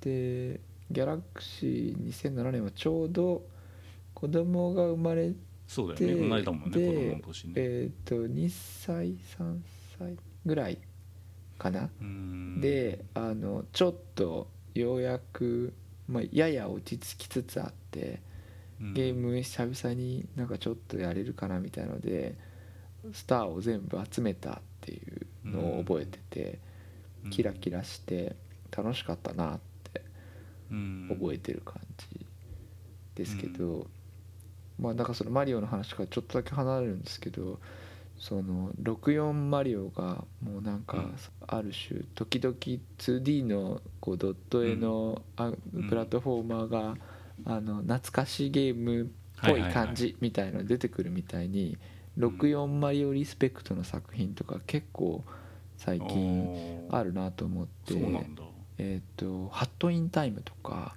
あのあすごいこれマリオっぽいって思ってであのかなり意識して作ってるんだろうなと思ってううんん。なんかそのあそっかでもなんかこう僕ら僕らって言ったらですけど僕個人の感覚ではあんまり懐かしいっていうよりはなんか古臭いって見えちゃうんですよね、なんか。でも、ゲームのレビューはすごくよくってそのゲーム自体はとってもいいので、まあ、触ってみたいなスイッチ版も出てるって書いてあるね。ハットインタイムもえらい評判良くてその現代っぽく調整をされてるんだっていう話とハンブルかバンブルって書いてある。えっ、と64と違ってうん同じステージには入るんだけどステージの雰囲気がだいぶ変わるんだとかなんかそういうのがあるんだよなんていう話を見たりしてへえへえと思ったんですけど。ううん。んそうスチームのライブラリにはあるんですよね。遊んでないんですけど。ううん。んなんかそうもはや懐かしなんだってちょっと思って。もはや懐かしいって言うとあれなんですけどうん。夏今の子供生まれてねえしそう懐かしは懐かしなんですけどそのなんていうんですかね郷愁の対象っていうか、あのドット絵いいよねって言って僕らが言ってたみたいな取り扱われ方になるんだと思うと、ほうほうと思うんですよねちょっとだけ。うん、まあ、DS のさローンチタイトルでさ「スーパーマリオ64」でしたはいはい出てました出てました。あれが初体験の子供たちってどれぐらいいるんだろうね。ああそうか。あそうか僕あれあれ？そな。んかタッチパネルの方がアナログスティックの代わりだったのがすげえしんどかった、ああそうだったそうだった。うん。うん。ああ64マリオってこんななんだと思った覚えがあります僕。ううん。んうんうんうん。へえ。なるほどななんかあの今回そのサンシャインのその設定の中に入っていくような作りは良くないからやめようなって宮本さんが言ってた記事があったはずだと思って調べたんですけど見つからなくて。うん。ああなるほど。木の上の秘密基地だっけ？の記事とか探したんだけどなんかもう消えちゃってて。サイト自体が。へえあそうなんだあのサンシャインで否定された流れがあるのにオデッセイが同じ流れだったから、うん、また多分気に入らないんだろうなって 思いながら。へえなるほど。まあゲームとしては相当遊びやすくなったけどねオデッセイはね、うんうんうんうん。そうなんですね、うん。いやいやなんかその僕はまあねうまく言えないですけどゲームにまつわる感覚の話が好きだからなんか面白かったですね。うん、なるほどなと思ってずっと。うん。うん。へえそこになんかコンプレックスみたいなのがあるのかな？そのマリオのチームの人っていうのはなんかそのせ設定がちゃんとしてないみたいなあことに対して。ー。うん。なんか今サンシャインを見ると、まあ、当時もなんかちょっと違和感あったけど、うんうんあのハリウッドの映画のマリオがなんかジャンプブーツみたいなの履いてたんだよね、はいはいはいはい。あの感覚とかをちょっと思い出して、うん。配管工だからニューヨークに住んでんだろうみたいな感じとか、なんかそういういやそれは別にそこが大事なわけじゃないじゃんゲーム体験としてっていうさ、うんー確かに。引っかかる。うん。でなんかなんか着せ替えみたいなのできたよねサンシャインってあの。アロハかなんか着れてあとサングラスもかけれたみたいのがあって。ああ当時そういうことじゃねえじゃんってすげえ思ったんだよあー。サングラスはその画面の眩しさを抑える意味があったんだけど、うんうんうん。サングラスを貸してくれたよねあのなんとか族の人あー。モンテ族だっけ。あー。あー。うんうんうん。ううん。モンテ族ねなんかで確かに。結構なんかムービーとかもバンバン挟まってくるし、うんうん。サンシャインは、うん、うん。なるほどな。キノピオたちが英語で喋ってた気がする確か。そうなんだ。うん。マリオのまああのゲームに関してはただね高野さんもおっしゃってましたけどマリオじゃなくてもいいやっていうのはありますよね確かにね。でなんか、うん。えっとうろ覚えだけどその宮本さんがやめようなって言ったあたりの記事に、うんうん。えー、とポンプがねもともと倍あったんだって6種類あったんだって、はいはいはい。でそのシーンによって道具を使い分けるのはゼルダじゃねってなって3種類にギュッて縮めたって言ってたんだよね。あでまあその時点でもう多分本人たちも気づいてる。あ うん。いやーなるほどな。ううんん。まあね一方でこうその時代のスタンダードになったものもあればまあそうじゃないものもあって、ううん。んちゃんとそういうのをこう繰り返しながらこうん。う、まあ、前に進んでるのはやっぱすごいですよね。いやすごいと思んうあのアイデアの単体のものはすごいうんどれも、あの歴史に残るものがいっぱい詰まってるし、うんまあなんだろうその最後のチューニングみたいなところでね、うん。だいぶフィーリングが変わっちゃうんだけど。なるほどな、うん。そっかそういう細かいところにっていう話なんですね。うん。だってあのドロドロをさ水で溶かすのとかもさ、うん。あスプラトゥーンがうん。続きができるまで全然フォロワーとかいなかはいったし。すごいよね。うん。うん。そうインクを消すがねこううん。インクを服になって、うん。なるほどと思いましたけど、うん、面白いですねで、うん。その3本のマリオを交互に遊びながら、うん。えーマリオばっかりやってんじゃん。他のもやりたいって思いながら、折り紙キングを間に挟んでもうわけわかんないっていう。